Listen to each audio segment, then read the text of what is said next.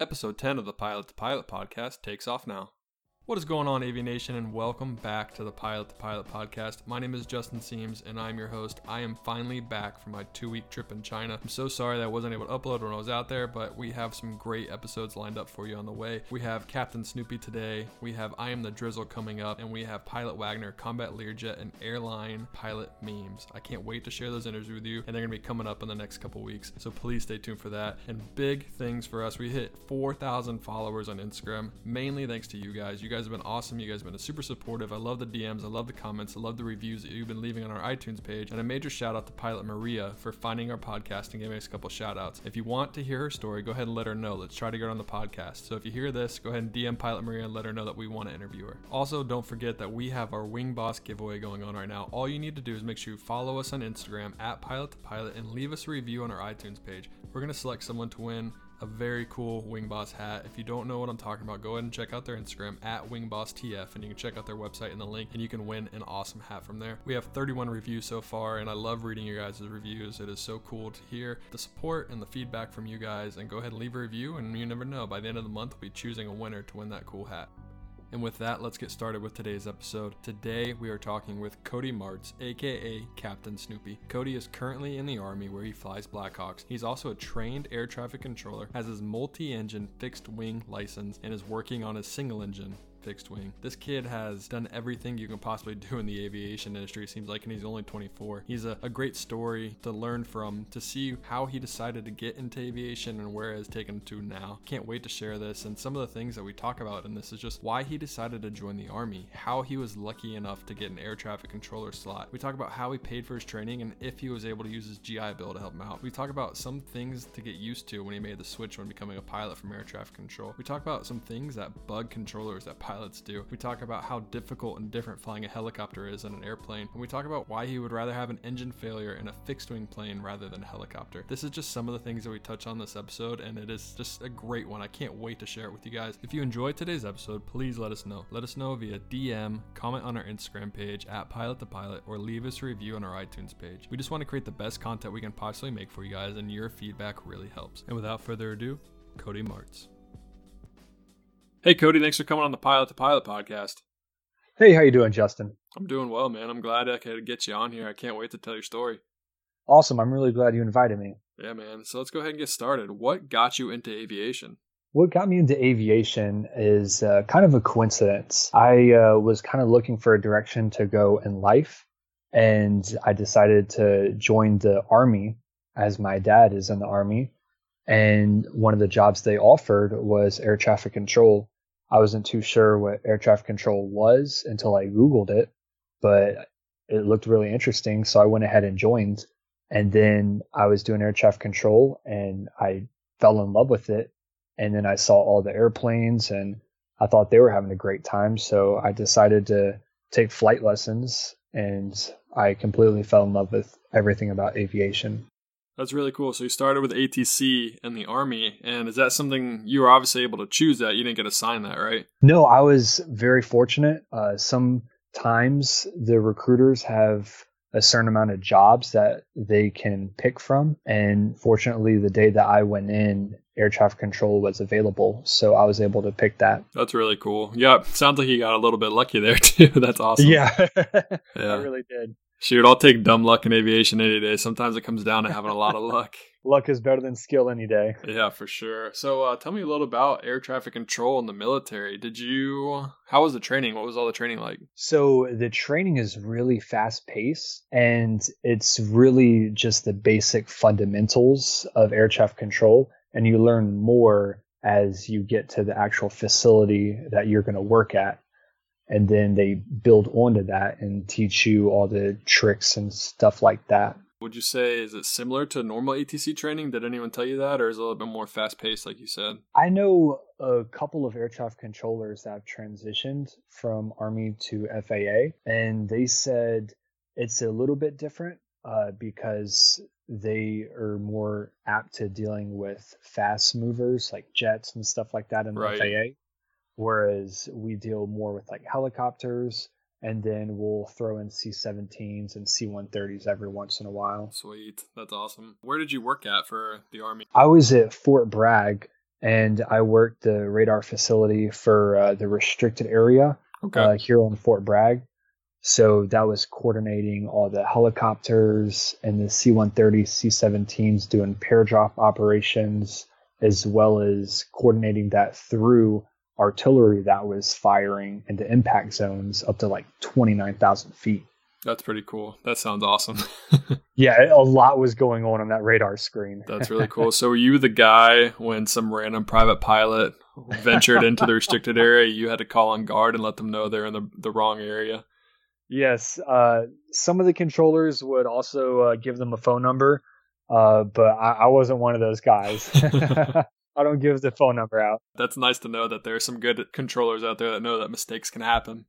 Absolutely. Being a pilot definitely helped with that because there's no line on the ground. You just accidentally go into the restricted area if you're flying something like a Cub or anything that doesn't have avionics, or especially a G430 or something. Right. Yeah, you said G430. Yeah, my company, we fly Pilatus and caravans, and we're still rocking G430s and G530s. Oh, so those are awesome. Those Yeah. are the fundamentals of aviation. Oh I heck yeah, man! believe. That's really cool. So cool. So do you have any cool stories about being air traffic control in the army? One of the coolest things I think we did was have fighter jets come from Cherry Point and they put the JTACs on the ground, which are kind of like the uh, forward observers. And so in a combat mission, they'll actually paradrop in across enemy lines and they'll radio uh, like positions of uh, places that need to be attacked and the fighter jets will come in and they'll attack it and the JTACs will let them know if they were successful or not. Oh, that's pretty cool. And they were practicing that in the restricted area. Uh, so it was, it was really cool to deal with them because you realize they have like a true purpose and a true mission that they're training For sure. for. and they got a lot of firepower coming too. a lot of firepower. Sometimes it would be a flight of three or four, and it, it's just amazing to think what they could actually do. What are the real dangers of, say, a private pilot actually flying into a restricted area? Like, what is some of the things that actually could happen to him Like, is there a chance that they could actually get shot down by like an errant missile or anything like that, or is it just kind of to make sure there are no issues at all? I think the biggest danger for a private pilot not going into a restricted area is small arms fires like M4s and RPGs and things like that. Right. because those they have so many ranges uh, on the restricted area where they're shooting constantly all day long, and bullets travel pretty far. So a low flying pilot, maybe a thousand or two thousand feet, who is going into PK Air Park or BQ One Carthage to get barbecue, and they get turned around. And they're getting low to the ground to try to find the airport. A stray bullet could easily puncture like a, a fuel tank or something, or even worse, hit an engine. And uh, they only have one. yes. That would be terrifying. I'm sure a bullet would do some pretty significant damage to like a cub or a small. Cessna, so that would not be good. no, it wouldn't. and it's funny you mentioned BQ1 because I've been there before and I know that it's a very hard airport to find. And I know that there's a lot of Yes. circling and a lot of like flying over. And sometimes you go, you might venture a little bit too far. So it's important to make sure that you stay out of those restricted areas. yes, BQ1 definitely makes you work for that barbecue they have. Yeah, it does. I heard they uh, shaved the trees down though coming in a final. So I heard it's not as hard anymore as it once was. Yes, when I went in there last week, uh, they definitely did shave the trees down a lot, which helped finding it. That's good because that, like I said, that is one of the hardest airports I've ever had to find. And then you get your reward of landing on a very, very tiny runway. Absolutely, because not only finding it, then you have to land with a 50 foot obstacle on Yeah. a short runway. Yeah, but the food is worth it. If anyone is ever in that part of North Carolina, it's called BQ1 and it's some of the best barbecue and really great place to go. Yes, and they're not sponsoring us yet, for no, sure. yeah, not sponsoring it. If they want to sponsor, by all means, but I'll take free barbecue Yes. for life. I think we both will. I know, right? Well, cool. So you're in air traffic control, and then you kind of saw like the whole aviation system around you, and you kind of felt called to get into flying, or how did that work out? So it's really interesting. I was working uh, radar for most of the time, but then my buddies they would be working at tower airports, and I was just around aviation in general. and I always wondered how it looked like on the other side of the microphone. So I, I went down to Fayetteville to All American Aviation Services. I definitely highly recommend them. And I took my first uh, flying lesson and I fell in love with it. What were you flying? I was flying a Piper Cherokee. Most of my private time is in a Piper Cherokee. Cool. So you flew out of Fayetteville, and was this all funded on your own while you're in the military, or did the military help pay for it? Yes. So the private pilot was all on my own. Uh, and then later on in my flying career, uh, the Army was able to pay for some of it. But uh, for most of my civilian flight training was out of pocket. Are you a rare breed, or are there a lot of Army air traffic controllers that want to get into flying as well? There's definitely a lot of air traffic controllers in the Army that enjoy flying because I would take some of my coworkers up and they would absolutely fall in love with it. And some of my coworkers even started to get into flying on the weekends and stuff. And one of my uh, good friends, he actually is going and trying to become an airline pilot as well from air traffic control. Uh, definitely go follow him, uh, Fly Guy HP. Well, sweet. That's awesome. Yeah, it's uh, you don't really like think about. I mean, I guess all a lot of air traffic controllers in aviation. They talk to a lot of planes. They talk to a lot of people, and I'm sure they kind of have question like, what's it like to be on the other side? What's what's it like to fly in busy airspace and stuff like that? So that's pretty cool. Yeah, I think it's a, a great thing, and one of the things that I had to get used to was as air traffic controller, all the pilots were always cool, calm, and collected.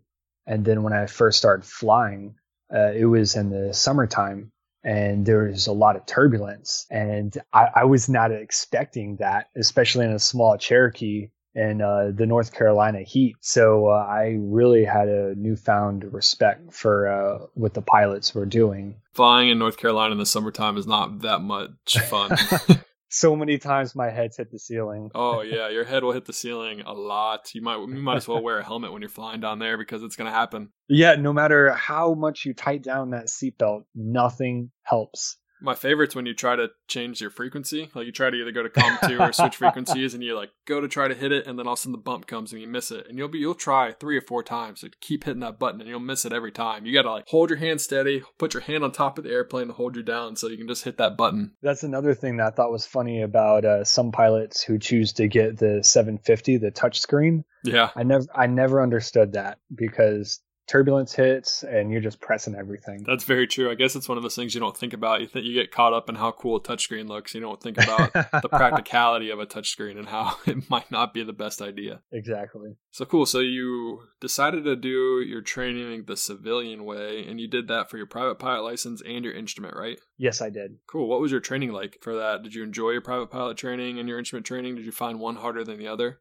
the private pilot and the instrument, thankfully, because of my air traffic control training, was a little bit easier than uh, some people would have it, just because I was already used to all the rules and the regulations. I was already used to knowing how to read approach plates just from issuing instrument approaches to pilots as air traffic control. So I was able to focus more on the actual flying mechanics okay. and uh, not have to divide my time between flying mechanics and necessarily studying the private pilot knowledge. Right, that definitely helps to have some, especially when you're transferring an instrument, because that's one of the hardest things is trying to figure out holds, trying to figure out approach plates, trying to figure out all those rules and regulations. So you having that knowledge already, it would definitely separate you and help you out. Absolutely, and it was still even with all that knowledge, it was still a little bit of a learning curve to jump into the instruments and have to learn how to do holds and start the timing and everything like that even though i've already seen it so many times it was just a completely new ball game when you're behind the controls. Right and it's one thing knowing what to do when you're on the ground but then applying it when you're in the air as well. It's two completely different things. You can load all these approaches and fly all these approaches on flight simulator but can be a little bit different once you get in the air yourself and you get in the actual instrument conditions. It can get a little little freaky sometimes when you're first starting out. Exactly because i would see uh some pilots make a wrong entry or something and I would say to myself, why did they do that? Then I got in there and I was doing instrument approaches in actual conditions with the six pack. And all of a sudden I would be like, wait, I just did a parallel when I should have done a teardrop. And I instantly regretted ever questioning those pilots in my head. That's really funny. What kind of knowledge does an air traffic controller have about kind of the training of a pilot or for the IFR? Do they know just as much as a pilot does, or is there a little bit? Do they just know the basics? Like, what all are they taught? So they definitely know the basics how to read an approach plate, how to read the IFR sectionals and the supplements but there are stuff that they still don't know. They don't really understand the amount of math that goes into it, and they don't understand the instruments that we're looking at and how how we're having to cut the HSI into three sections to figure out, hey, what type of entry should we be getting in right now? Right. And I bet they probably don't understand that something like it can happen pretty fast too. Like even though you're 10 miles away, depending on the airplane you're flying, that could be a minute, that could be 30 seconds, that could be. so you have to do all this at a very fast amount of time too. Absolutely. I'm sure 10 miles in a Pilatus or a caravan goes by two to three times as quick as it does in a Cherokee. Yeah. And even 10 times faster and like an F 18 or an F 22. so, absolutely. Yeah, I can only imagine with those guys. So, uh, have you heard any funny stories at all sitting up with air traffic controllers about talking about what pilots do? Or is there any one thing that really makes air traffic controllers mad? I would have to say one thing that could get on air traffic controllers' nerves is if they continuously try to call the airplane and uh, and the airplane doesn't respond. And then uh, they come back and they ask air traffic control hey did you forget about me? When air traffic control is is like no we called you three or four times and you just haven't been listening to the radio. That's really funny. I could actually i not myself but when I, I fly all the time fly at really weird hours and fly during the night. And i'm sure a lot of times some pilots are dozing off a little bit and they'll call and you'll hear them call again and again and again. And then they go on guard and they'll be like five minutes later be like oh uh approach. This is uh cessna 1234 radio contact? Like we've been trying to call you for 20 minutes. And they're like oh sorry i was off tuned to ATIS. Yeah it's like oh sorry yeah we're having uh some issues. It's like yeah. yeah issues that you can't keep your eyes open. Absolutely. Yeah no that's really funny. That, i could see that getting on your nerves. I could also see another thing is when you are really busy and you all of a sudden this new private pilot or the student pilot comes in and just takes so much time to say a very simple call but for them it's not simple because it's their first time being around busy airspace and they overthink it and kind of blabber it out. So i'm sure that can get kind of frustrating too. Yes at first it did and then uh, when i started flying I understood it completely. So I definitely conveyed that to every air traffic controller that I came across that I saw also got impatient, I, I would have to tell them like, hey, like these people are brand new. Remember when you were in ATC school and you first started talking on the radio, right. how because we have the same problems when we go through air traffic control school. Most of us have never talked on a radio. So we key up as well in air traffic control school, and we're like, wait, we're supposed to actually know what we're saying before we key up.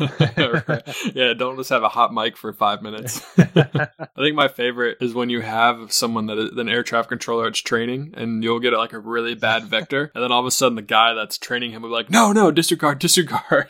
yeah, and then you'll you'll hear the other voice come on and say correction, apply yeah. the setting. Yeah, that's really funny. And then every once in a while they'll leave the hot mic on for a little bit, like you can't do that. it's like, oh, this makes me feel good. Just so everyone in the airspace knows to be a little more patient. yeah, for sure. No, but uh, I think it goes both ways. I think pilots are patient with new controllers, and overall, I think controllers are good with pilots because I mean we're both there to look out for each other and help each other out. So it's necessary to be patient with one another. Absolutely. Without one, the other wouldn't be there. Yep, for sure. Yeah. When we're flying low approaches, it's very nice to have someone warn us about other traffic. Yes, that's definitely good, especially when TCAS is picking up like a radio tower instead of another airplane. yeah, for sure. That helps a lot. You did your civilian training and you said you got your private pilot license, your instrument rating, and then what did you do after your instrument rating? Did you get your you said did you get your commercial? Yes. Uh, so right now I have, I'm kind of doing it backwards, I guess. Some people get their commercial single, then multi, and then maybe helicopter.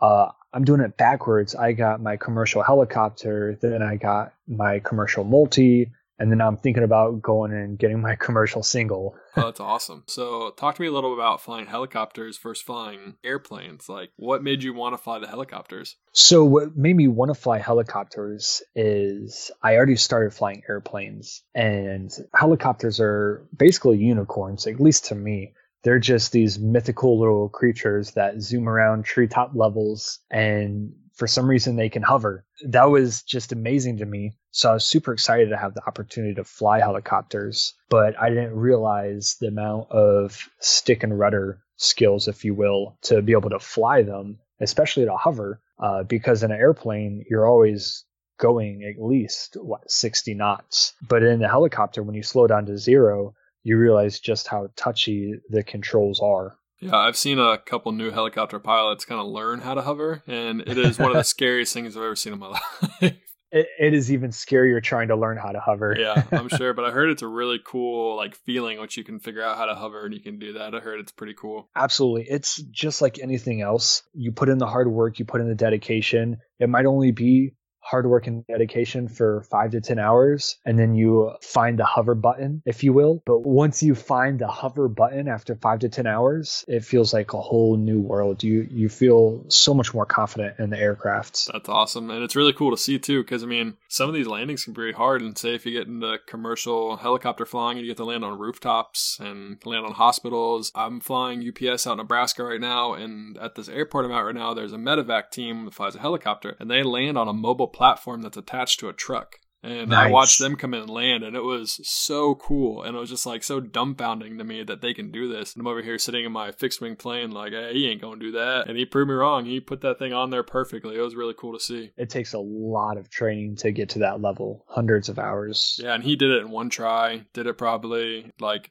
10 seconds. He just flung the helicopter around, came down, put it down nice and slow, gently, turned it off, game over. I was like, those okay. medevac guys have so much experience, and they're very skillful pilots too, which is cool. They do a really, really good job and a really good mission. I was talking to him. He's like, I fly through everything. The only thing I don't fly through is ice. It's like doesn't matter thunderstorm, low clouds, IFR. Like we're going. We got to go save someone's life. So that's that's really scary because I've definitely heard of a lot of medevac helicopters that go out at two, three in the morning to backcountry road to pick up a car accident and unfortunately they get caught in the fog and turned around somehow and it's really unfortunate to hear that some of those don't go so well. Yeah no it's one of the most dangerous types of flying that there is so it's definitely yeah the people that do that that risk their life to help others it's definitely awesome and commendable. My hats off to them absolutely. What did you think the difference was from training military from training civilian? Was there a big difference? Was or was it pretty similar I would absolutely say there's a difference because it seems like in the civilian world, it was more based off FARs, rules, regulations, reading sectionals. And in the military, uh, that was a huge priority as well. But what was a bigger priority was actually understanding the aircraft and the aircraft systems. So we would have to memorize oil temperature levels and oil pressure and transmission pressure and temperatures. And we would have to know all the numbers for everything, all the gauges, we'd have to have that memorized. And in the civilian world, it seems like it's mostly, oh, green, yellow, red, and just know the colors. No, for sure. It's definitely kind of green, yellow, red. And you're like, oh, well, it's, a little bit hotter of the day, but it's not just in yellow. Or if it goes in yellow, you're like, eh, I should probably talk to someone about that. And obviously, if it goes in red, you need to get down on the ground because something's not right. No, but I can imagine in the military craft, um, and especially in how expensive those helicopters are, that if anything isn't perfectly right, someone needs to know because there's probably something extremely wrong going on, or something could lead to something where they catch it very early. It'll be a lot cheaper to fix. Yes, it seems like a domino effect.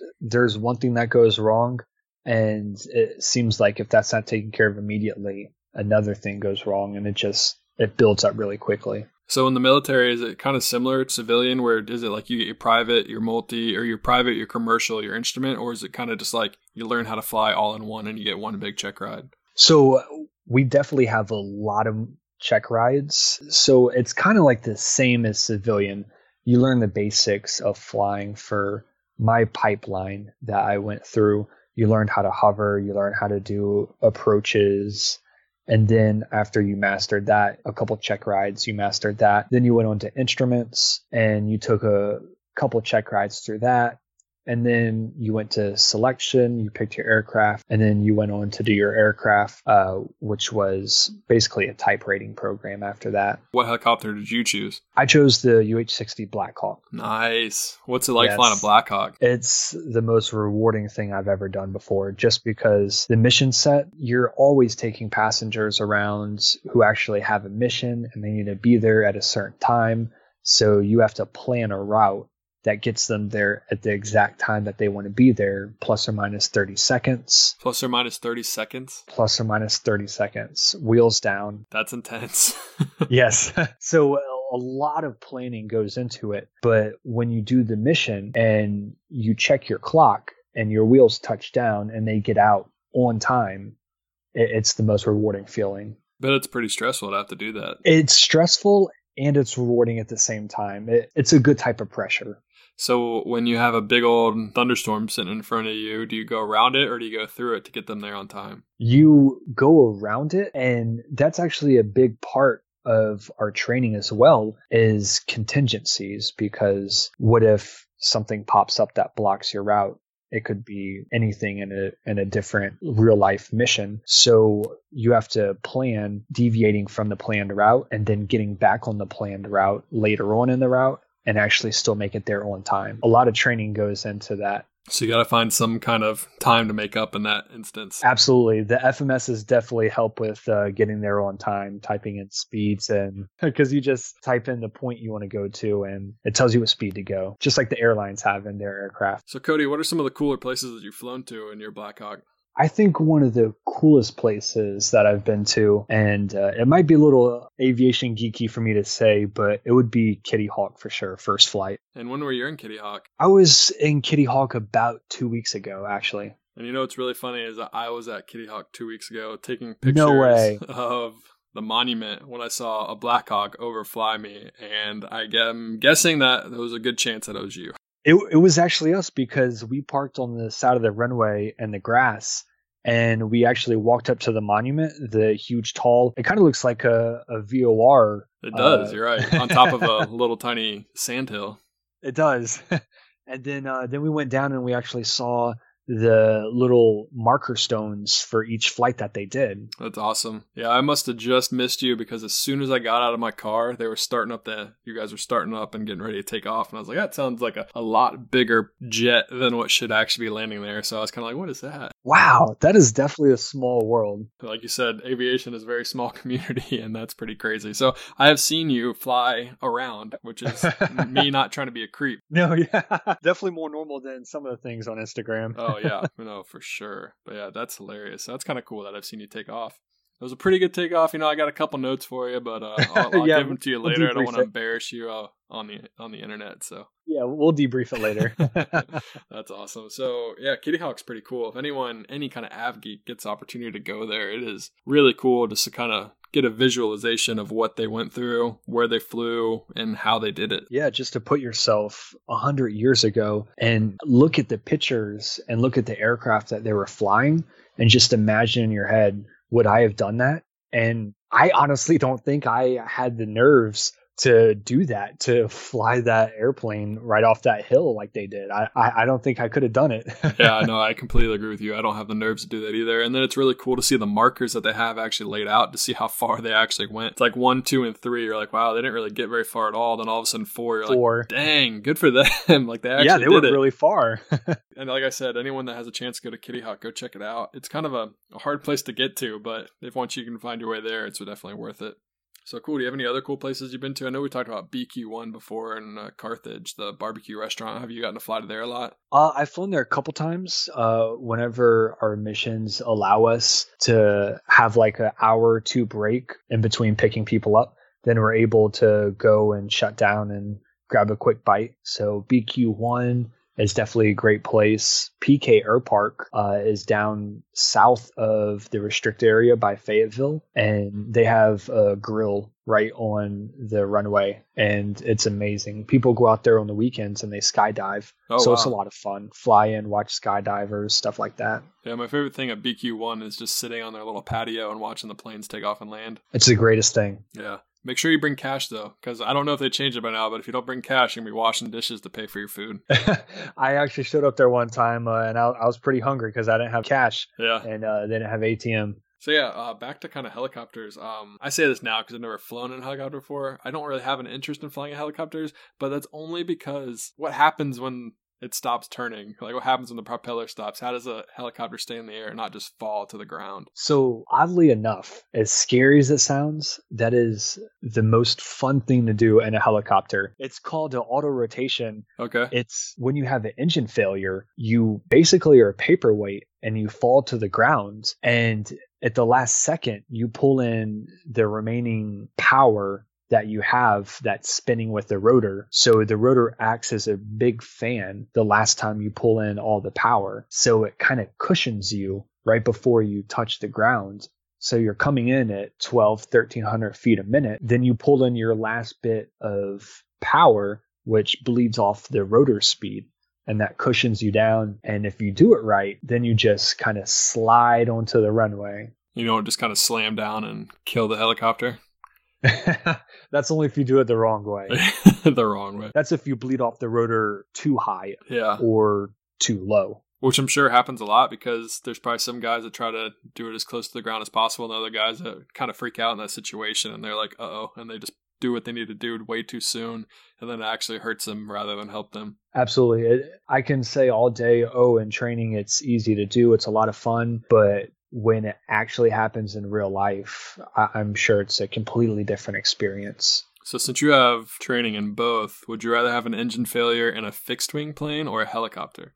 I would absolutely rather one in a fixed wing airplane. Gives you a little bit more time. You're not just a falling rock. Yes, you have so much more time. You can come down at 500 feet per minute, whereas in a helicopter, whatever you see in front of you, that's where you're going. Whatever's in your chin bubble, that's what you're going. So cool. So now you are in the army and you're flying Blackhawks. What are your future plans? Do you want to stay in the army forever, or are you looking to get out of the army and fly fixed wing, fly commercial helicopters, or fly, say, uh, meta flights like uh, we were talking about earlier?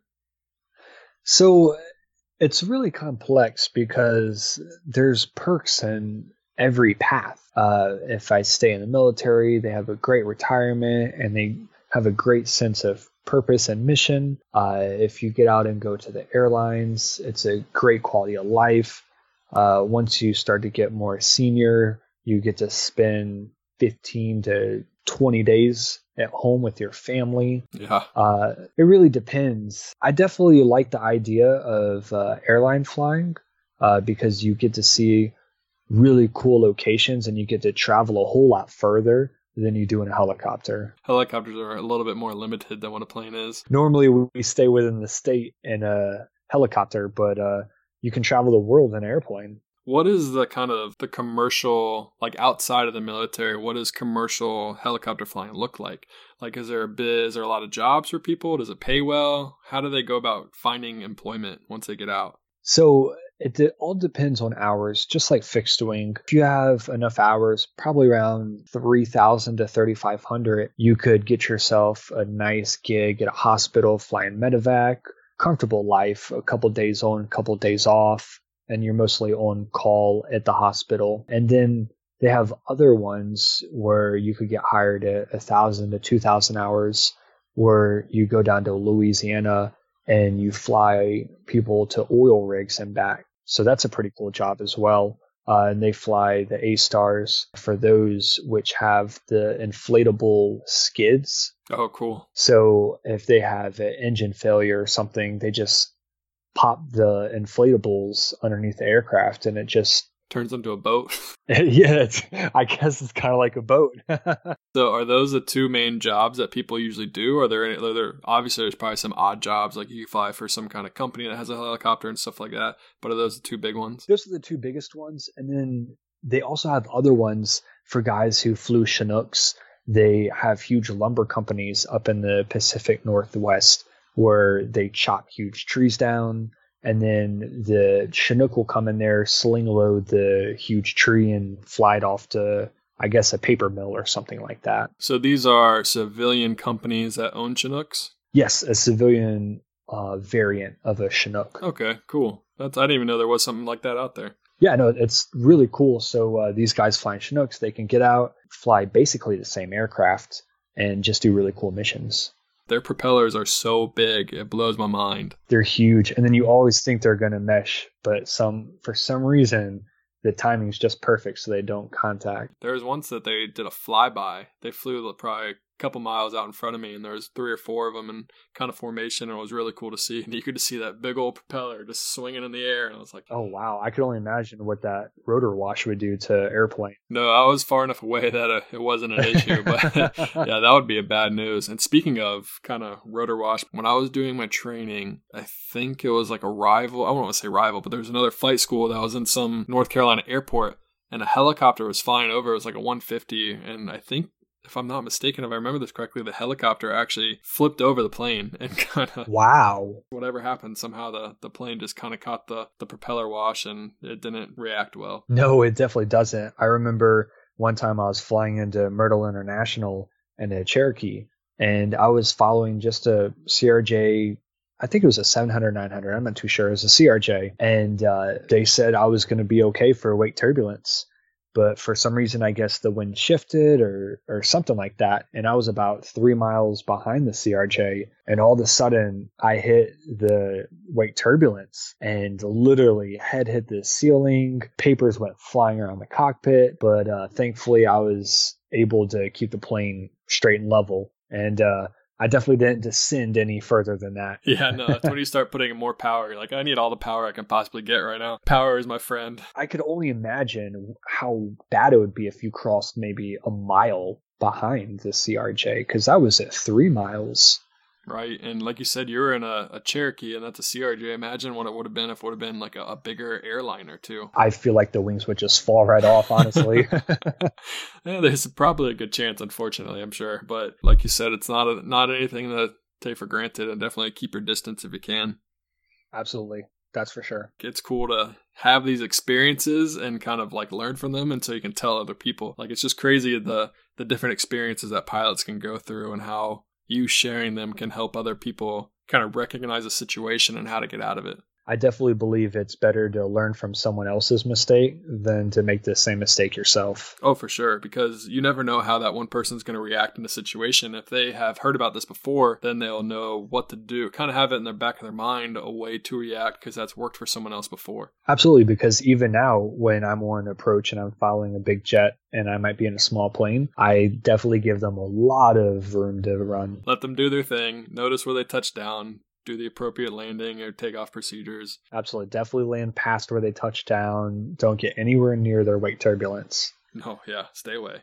All right, Cody. So you were in the army and you were in the military. Was any time that you were deployed at all? Yes, um, I was deployed in 2012. Uh, my job was technically air traffic control, but when I got there, the air traffic control facilities were at max capacity, so they really had no place for me to go. So I ended up being on a security detail for one of the gates uh, at the base in Afghanistan. And at first, I was like, oh, I really wish I could have done air traffic control. But it turned out to be a good thing uh, because I was outside on the ground and I could see all like the F 18s, all the other fighter jets. They would just do low passes in their formations turn it at 60 degrees and just rip into the sky, just all the cool stuff. Um, I probably lost some of my hearing from those afterburners because we are that close to the airport. Oh, I'm sure. Yeah, no, for sure. Just hearing any kind of military aircraft or any kind of plane just being close to them can blow your hearing out. So I, I would have to imagine that would have been tough on your ears. Yes, I, I definitely wish I could go back and tell myself I should have wore like hearing protection or something like that. That's not cool to be young and be deployed wearing hearing protection. It's like, yeah, I don't need that. it's the least of my worries right now. Yeah. Was the base on the airport or was the base a little bit farther away from the airport? Yeah, so the airport, uh, it was at Kandahar, Afghanistan, and the airport was right in the middle of the base. So I was right on the outside of the base, so I was close enough to be able to see the airplanes coming off the departure end or approach end, depending on the winds. And it was truly a great experience. And I definitely think that was one of the turning moments where I decided, hey, I want to look into see how it is to fly for the military.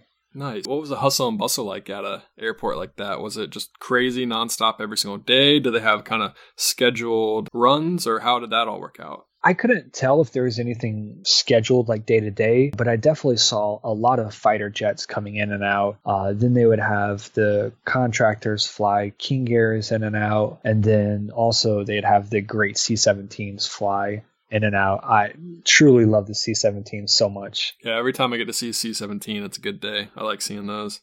Yeah, if I was in the Air Force, I would have to fly the C 17. That would be my aircraft of choice. It stinks that there's like that every single branch of the military can't fly the same planes, that they're all divvied up. But I'm sure there's some aircraft that the Air Force wishes they could fly that the Army has and vice versa. Yeah, why can't the Army have C 17s, you know? No, come on, Army, what are you doing? I'm sure they're going to be listening to this and be like, ah, we need C 17s. They're right. This is going to change the entire scheme of maneuvers, and they're going to get C 17s now. yeah, you know, I do what I can. You know, it's just.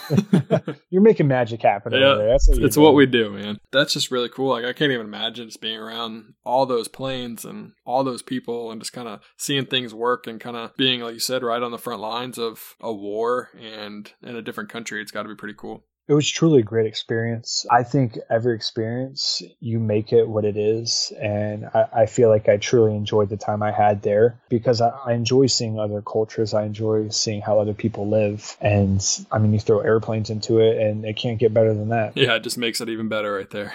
Would you say that there are people in the military that want to fly but just don't have the chance, and then once they get out of the military, they are able to fly and start flying? Or do you think that if you want to fly in the military, you'll be able to fly right away? I think, as with anything, even with the airlines, with enough hard work and dedication, you're able to do anything you want to because it's all explained out. Just like just like the airlines, if you go online and you do a quick Google search, you come up to the Army recruiter's website, and it shows you the exact checklist that you need to apply for Army flight school. So whether you're in the Army or you're just a civilian and you really want to fly for the Army, they have a checklist on their website, right on their website. You print it off, you fill out all the documents that it has on the checklist, you email it in, and it's as simple as that. And then they let you know if you were accepted or not. What kind of equipment? I don't. I mean, I might not know all of it, but I don't know if anyone else knows. What are all the types of aircraft that you guys have? Well, we have sized down our Air Force and Army, if you will.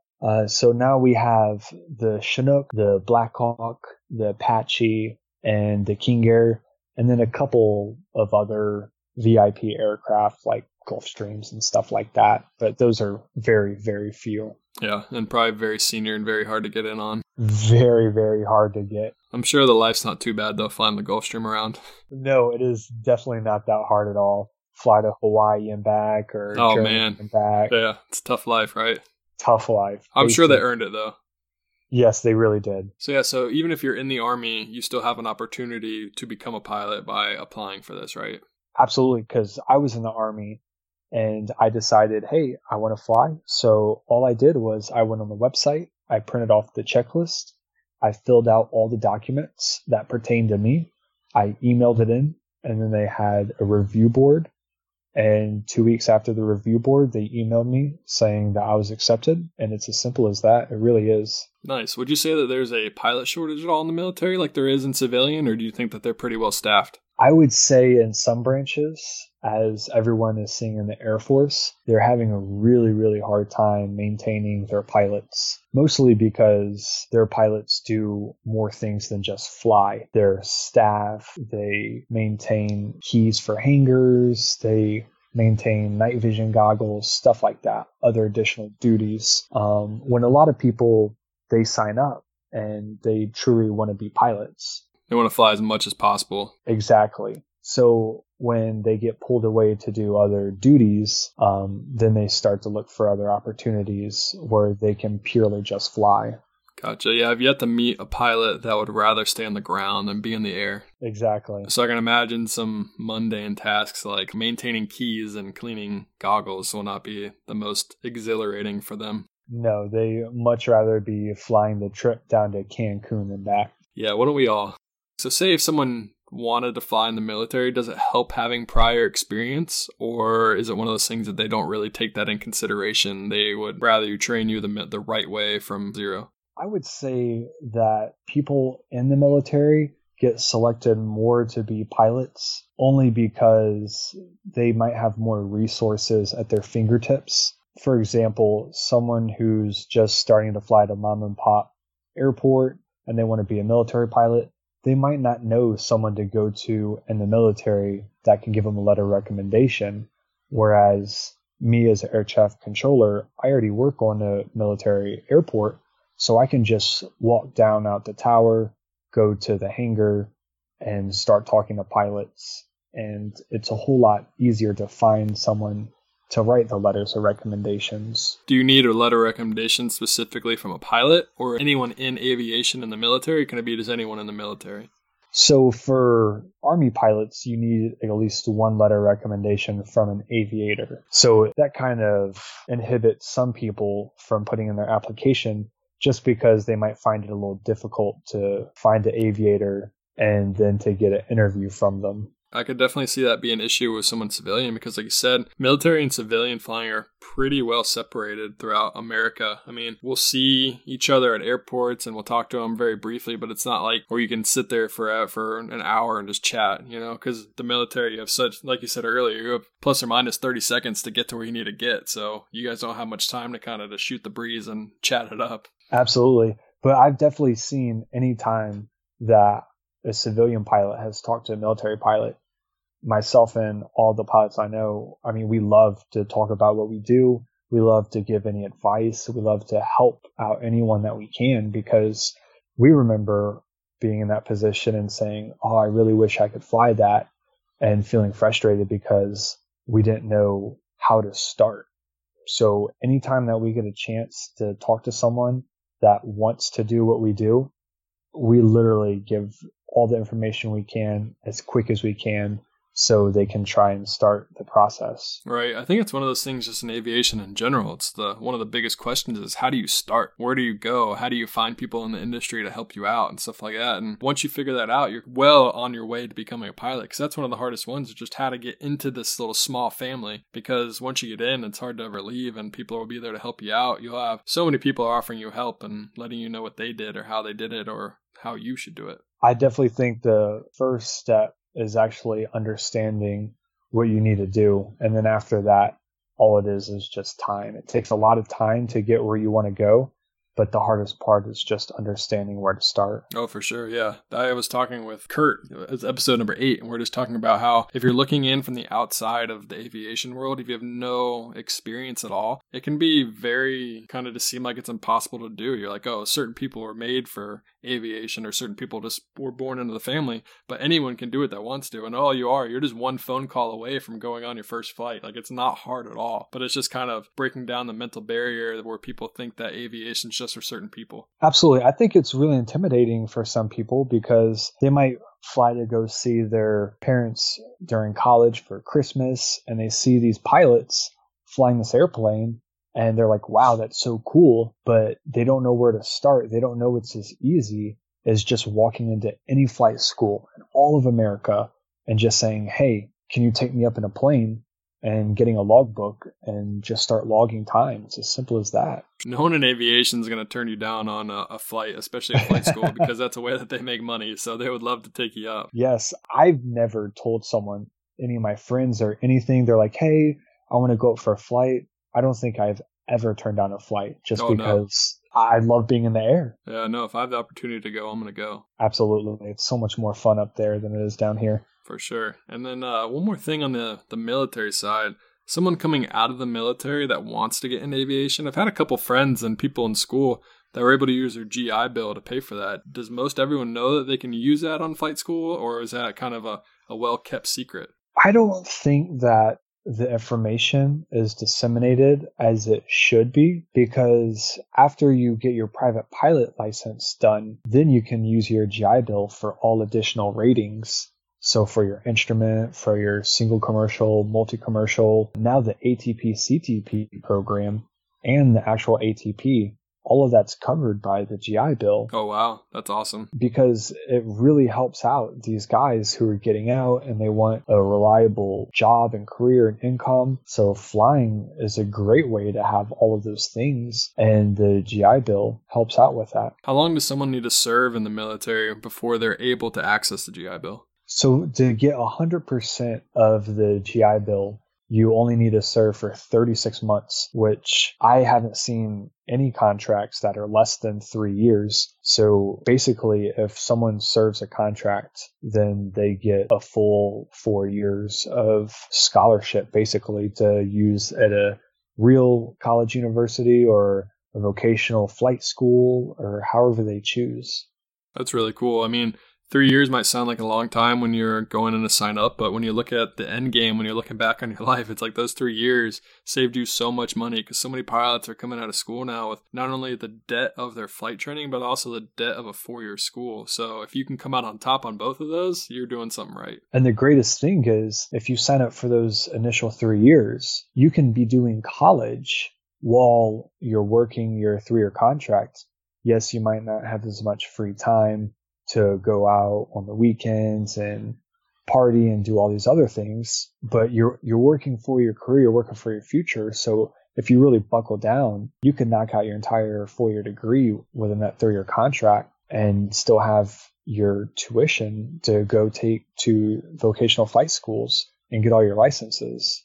Right. I know it's hard to tell someone that's in college or to tell someone that's 16, 18 years old to not worry about the partying and having fun yeah. and enjoying. I mean, you can still enjoy college, but if you truly want to be a pilot, the best thing possible you can do for yourself is devote yourself to your dream and to do it as fast as possible. It's like you will not regret missing out on all those times when you are 10 years into your career and you're making good money flying for the airlines or flying whatever you want to fly. But the sooner you get your ratings and your hours hours is the faster you'll be able to proceed with your career. So it is so important to get everything done as fast as possible. Absolutely, because I'm 24 years old. If I look back, I can't remember one party that I went to between the ages of 18 and 21.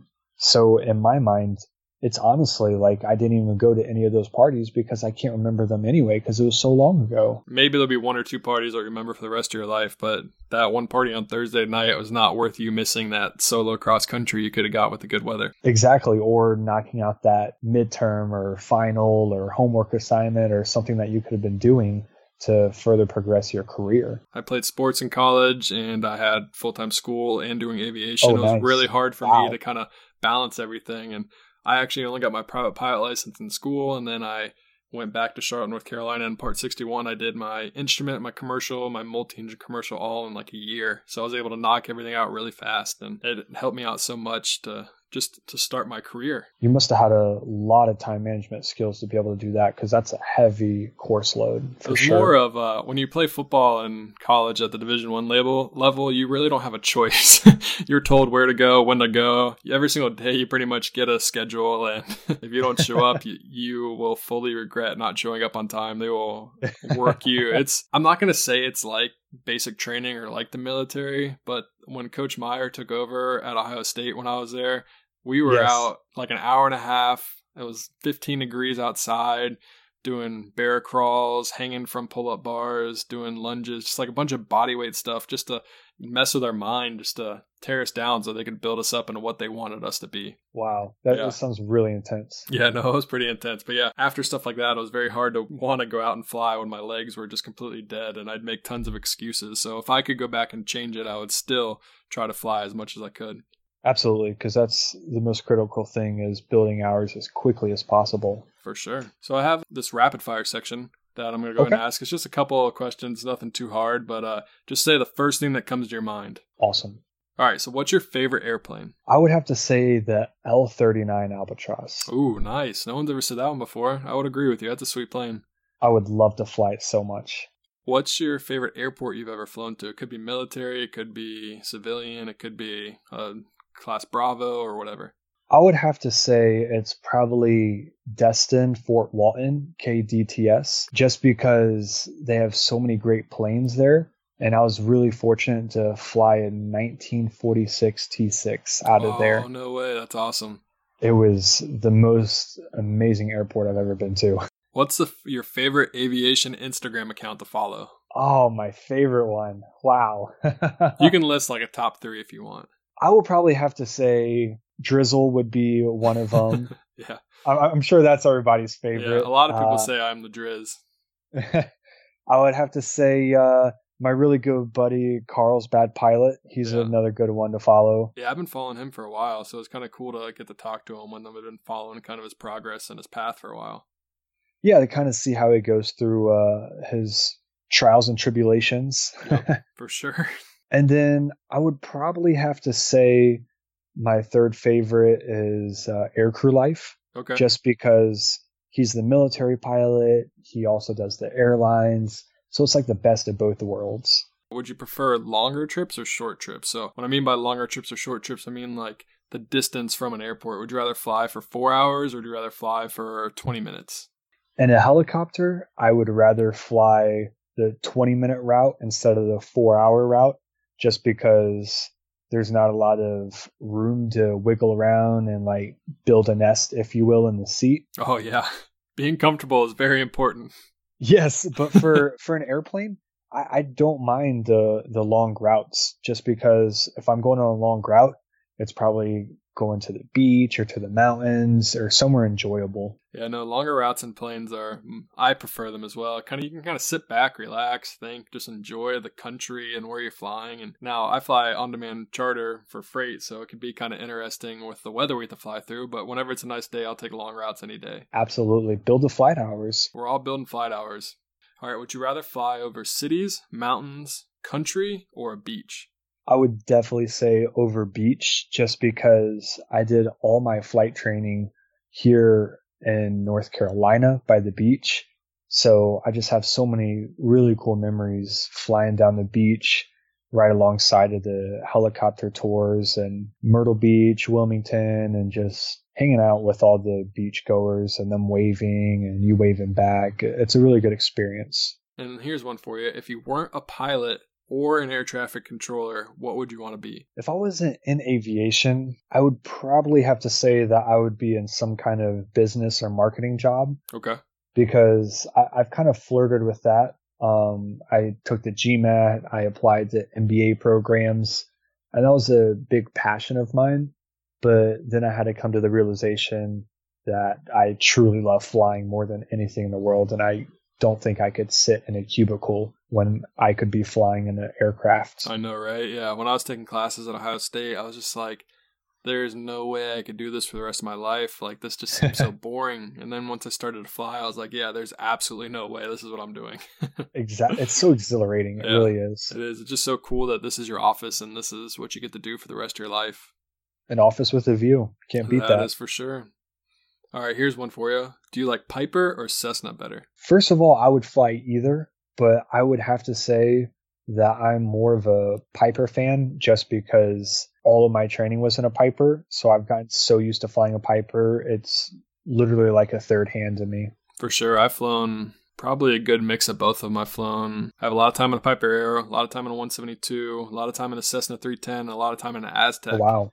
But I would say they're they they both have different purposes and they both do things well and they both kind of struggle at things. So I think they're both pretty even. All right, here's one for you, and uh, you can't say the albatross, so you have to change it up. But what's a plane you've always wanted to fly? Oh, what I always wanted to fly. Could it be airlines as well? Yeah, any plane. I would say the Airbus 330. Okay, nice. Any reason why?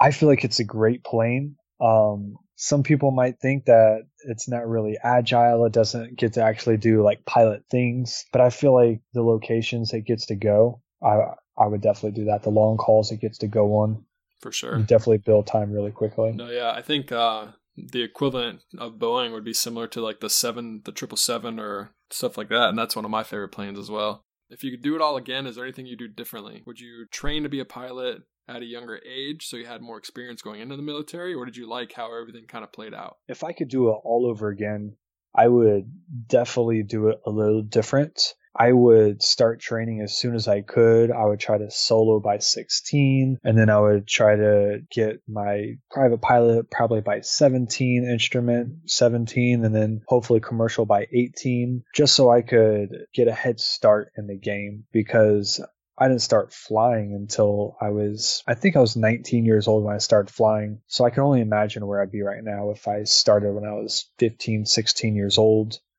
and then just taking it from there. And I actually I lied to you. I have one more question for you. This Yeah. might be a hard one to answer, but if someone comes up to you today and they want to be a pilot, but they're torn between being a civilian pilot and a military pilot, would you recommend them go to the military or would you recommend recommend them just do civilian? I would definitely have to know kind of what their end goal was because I feel like being a military pilot is very rewarding because you're doing missions that impact lives, every single mission. So if someone had the potential, I would definitely tell them go to the Air National Guard, fly for the Air National Guard, and build up enough hours, two, three thousand hours, put your application in at Delta, United American, get picked up with them, and truly live both lives as great as you can. Awesome. Well, cool. Well, yeah, that's great information, it's a great way to look at it and to go about that because, like you said, military and civilian flying are completely different, and you kind of got to know what the end goal or what makes someone beat, kind of figure out what they want to get out of life and what they want to get out of flying. I agree. Well, cool, Cody, and uh, you are on Instagram, correct? Yes, I am Captain underscore Snoopy. All right, Captain underscore Snoopy. Is there any reason for the Snoopy? Is that what your nickname is in the military, or you just love Snoopy? Yeah, so it was a really funny story. Um, my grandpa, he uh, always carried around like a, a stuffed animal Snoopy around, and it was his big thing. And then uh, I started flying, and it was kind of like passed on down to me. And then ever since then, it's definitely been a good luck charm. Uh, on my military helmet, my helicopter helmet, I have this Snoopy Velcro patch That's awesome. that that I wear, and to this day, I've never had an accident. So uh, it's definitely a good luck charm to me. That's really cool. It's like a little rabbit's foot. That's really cool. It is. If anyone wants to follow you, it's Captain Snoopy. He posts some cool stuff military, civilian, his life, everything. Go follow him. It's a great page. And with that, we pretty much covered everything. Cody, I thank you for coming on to the podcast. I think that your experience with military, civilian, and even air traffic control is kind of, it's pretty much a, like a triple threat. You can offer advice to anyone that wants to do anything in aviation. So thank you for coming on. You really gave some good information and I appreciate it. I really appreciate you having me because uh, it was a great experience, and it was really good talking to you, Justin. For sure, man. Thank you so much. And I uh, hope you have a great day. All right, see you, man. And that is a wrap with episode number 10 of the Pilot to Pilot podcast. Thank you guys so much for taking the time out of your day to listen to this podcast. If you enjoyed it, let us know. Leave us a review on iTunes, comment, or DM us on our Instagram page at Pilot to Pilot. If you're interested in coming on the show or know someone that you want to be on the show, email us at pilottopilot.hq at gmail.com. We're looking to tell everyone's story. So it doesn't matter if you have five hours or you have 10,000 hours. Email us, let us know. We'll get you on the podcast so we can share your story, as you never know what your story can do or help someone get into this awesome career. Aviation, I hope you guys have a great day. I hope you're out there flying. I hope you're out there building your hours. Next week, we're going to be releasing I Am the Drizzle. It's a highly anticipated episode, and I can't wait to share it with you guys. With that, that's it, and I hope you guys have a great day. Happy flying.